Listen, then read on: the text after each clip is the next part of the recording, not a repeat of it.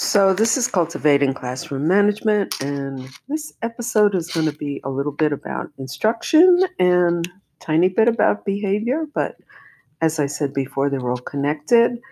So, if you have to teach at home because your students cannot come to school and you cannot come to school because of the current state of things with coronavirus or, heaven forbid, a blizzard, a hurricane, whatever, some condition ice storm that you can't get to work.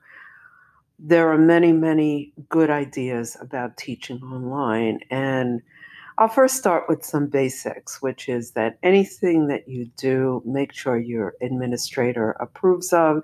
There's lots of free platforms out there, and there's some that are costly, but you just want to make sure that your district is okay with it and that it's a safe platform. The ones I'll be talking about are safe and they've been used in many districts, but there's a lot of new and emerging learning platforms and apps that may or may not be as internet safe or safe for your particular school as you would like.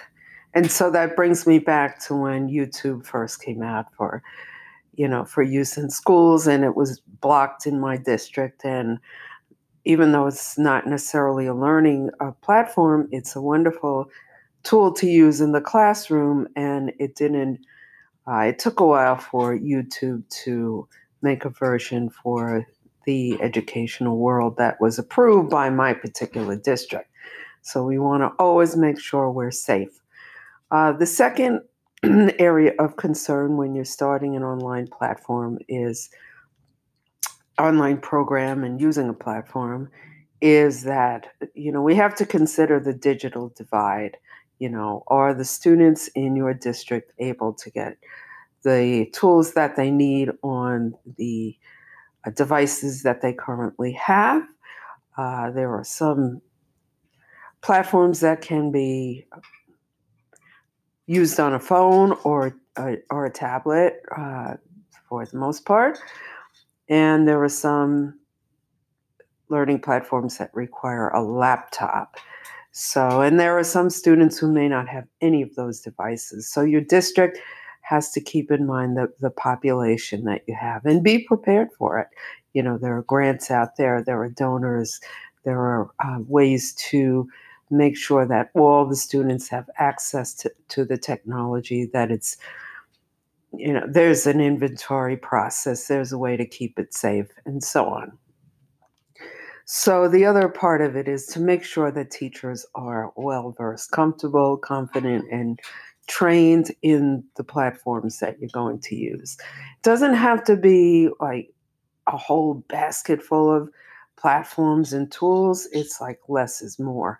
You want to use something that is comfortable and it, the teachers have had some practice with and some of the tools are very expansive and teachers are at very different levels from teachers who were born into the digital native.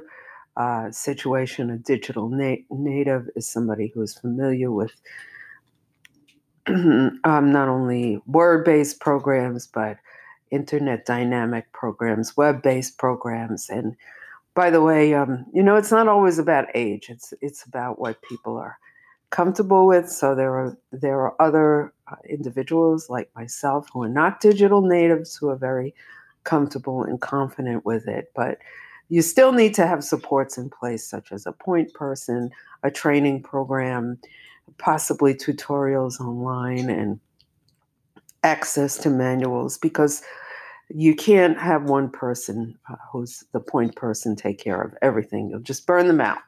So we need to have accessibility for the teachers. And speaking of accessibility, make sure that our programs are uh, accessible to students with disabilities and that they are in compliance.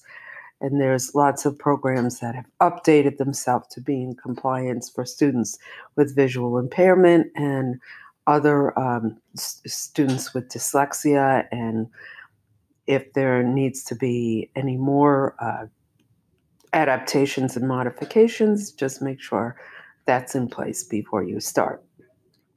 The other part is to make sure that there's uh, students are familiar with behavior. Now we're going to get to behavior. The behavior that's expected on online learning or any outside application, that they know that there's a code of conduct and that they're familiar with it, that it's in writing, that the parents have copies, and just general courtesy, uh, communication style on online learning and any outside platforms. So we want to impress upon the students that this is not a chat room where they're um, dating myself or a, or they're not texting they're they're speaking in language that's appropriate for school. And sometimes the language requires for formality such as handing in a paper a research paper or a report.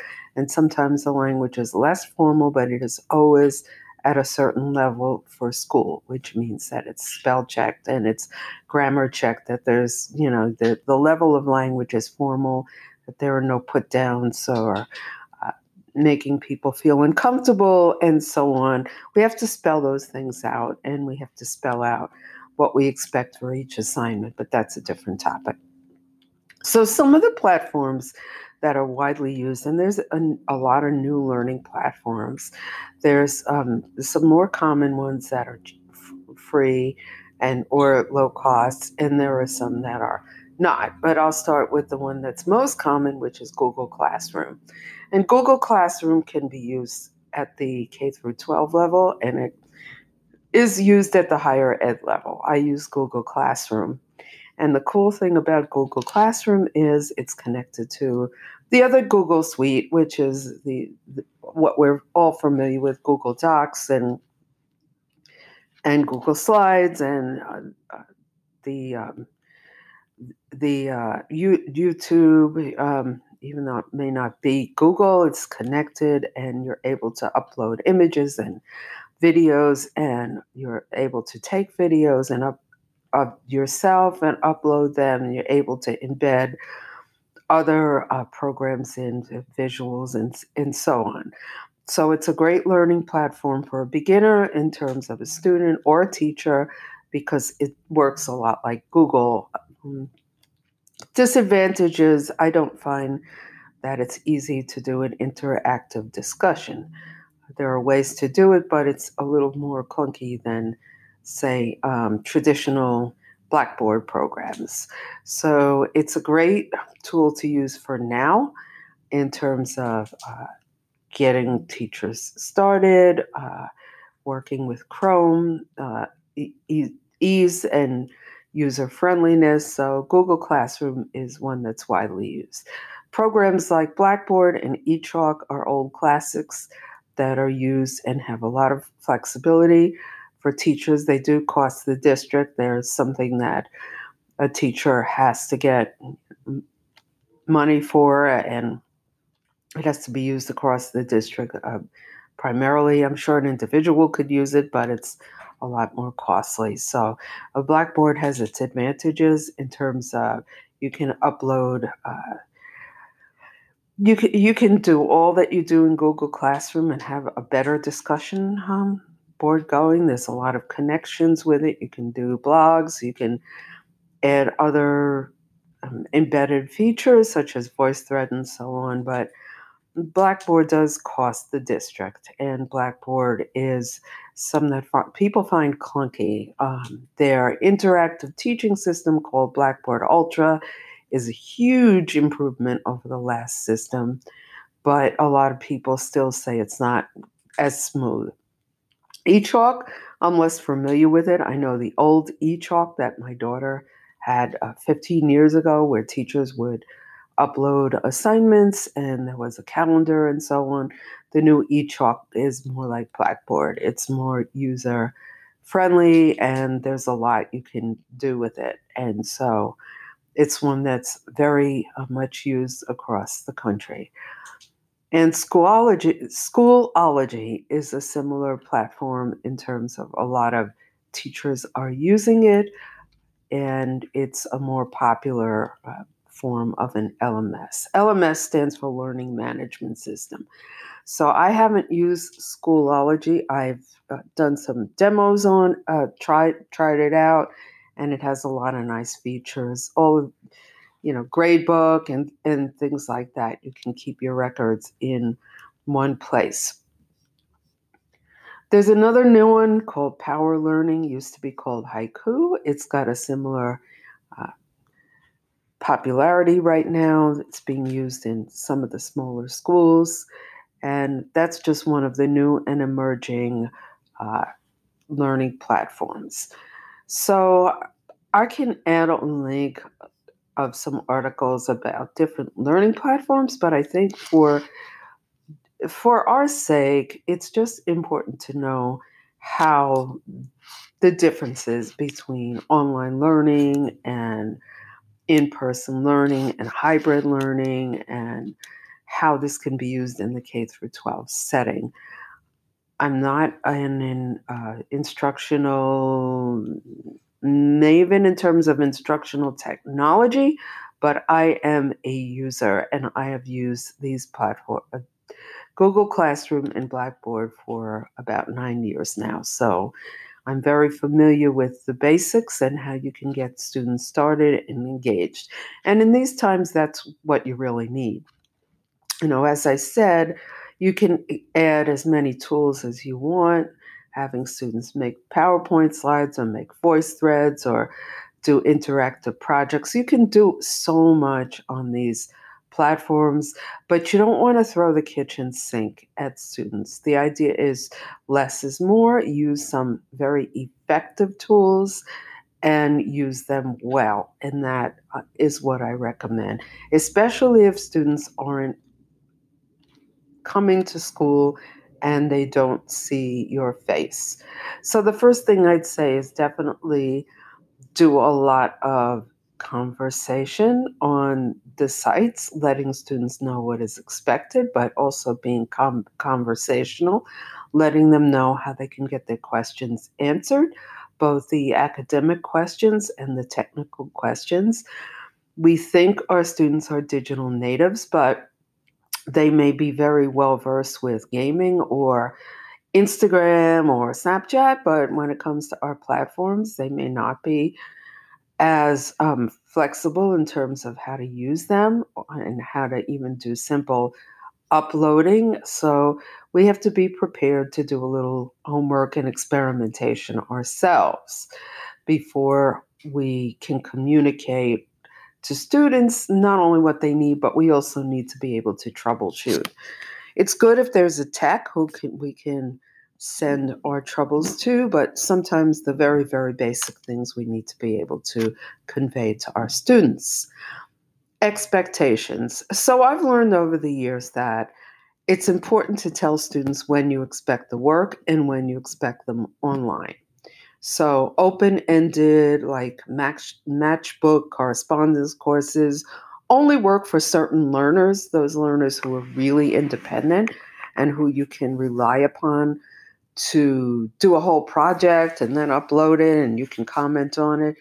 I find those type of learners are they would learn under any circumstances, but the students who need more prompting, you can do it in a way that is respectful by and I've learned this the hard way by the way, by giving them specific expectations and deadlines and also uploading some examples for them. So if you don't have any student examples, you can spend the time making them yourself because the students won't be there with you.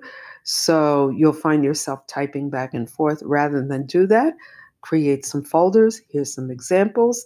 Create some short videos of yourself demoing or lecturing to the kids, showing them how to do s- certain things. They'll get a kick out of seeing you in the video. Uh, there's a way you can do a voiceover PowerPoints in Google Slides, or you can do it in a voice thread so that they're engaged and they see you. And so there's some teaching going on. So there's that kind of teaching. And of course, there's the old read the book and report on so and so and so. You want to make it as interactive as possible So there are other programs that you can use to get the kids more um, interacting, uh, such as Flipgrid. It's a little bit task oriented to get them to upload Flipgrid, but you, if you have somebody guide you through it, it can work really nice. That Flipgrid allows them to make a short video of themselves. And again, it depending on the age of the kids, you'd have to give them very strict, strict guidelines about what's appropriate, what's not. It can be a lot of fun. You can have the kids um, take assessments on a site called Formative. And I've just explored this for myself. You can create a quiz, you can upload images, you can upload short videos. It's all about assessing the students. So rather than a paper and pen quiz, you can do something like that. Of course, there's always Kahoot, and you can use Kahoot in your uh, in your online work with kids.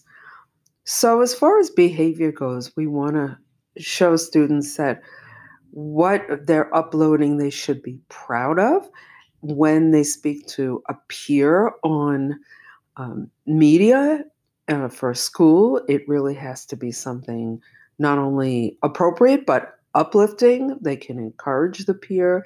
They can respond in a way that's intellectual. They can add to the discussion. We want to sort of model that and spell it out for them.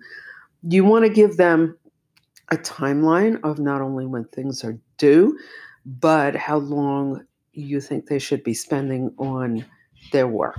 So these are just some good ideas and tips that I've learned over the years. And you always need to give kids a safety net of how to reach you in case they really get stuck or they're in a quandary and they can't get into this sort of um, online space. There, there will be uh, individuals who will have barriers to learning online, and you want to find out what's going on with them. You don't want to assume anything. So, uh, phone number, safe place to reach you, way to way to chat, um, point person, and of course, since you're dealing with parents, you might want to do a little introductory video.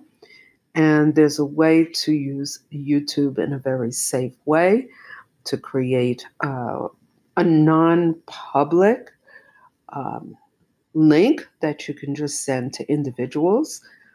And so uh, you can even set up a Google Classroom just for parents if you wanted to, like a resource, or set up your own website. There's some clunky uh, Google blog called uh, Blogspot. I have one myself, but you can always use WordPress if you want to set up a site for parents or your school approved website. You want to keep parents in the loop and tell them really what to expect and how to help their child succeed on online work. So, if there aren't any big things going on like uh, that keep kids out of school, you can still use online learning in a very effective way to help with enrichment or homework or do a flipped class. A flipped class is when you're providing a video first or some information first and you have kids respond to it. And you can uh, use online learning for perhaps response to intervention which means that you're helping kids who are behind in certain areas or who need more skill development. So there are many, many good ways to use online learning. And the disclaimer is all of this comes from my own experience. I'm not an instructional specialist in this area, but I feel that I'm very proud of the work that I've done. I've written a grant to get an online program started. At present, it's uh, it's an online program for teacher candidates to obtain an advanced certification. I mostly use um, a hybrid f- format, even though it's an online learning um, environment. In other words, they can come to class if they want to, so they have that option. I use Zoom to speak with the teacher candidates, and I um, and it's a program that I started a couple of years ago. So, and before that, I did some online learning at another college, and I taught some principles in Europe through very rudimentary tools when it first came out, but it was still very successful. So, thank you very much for listening. My name is Liz.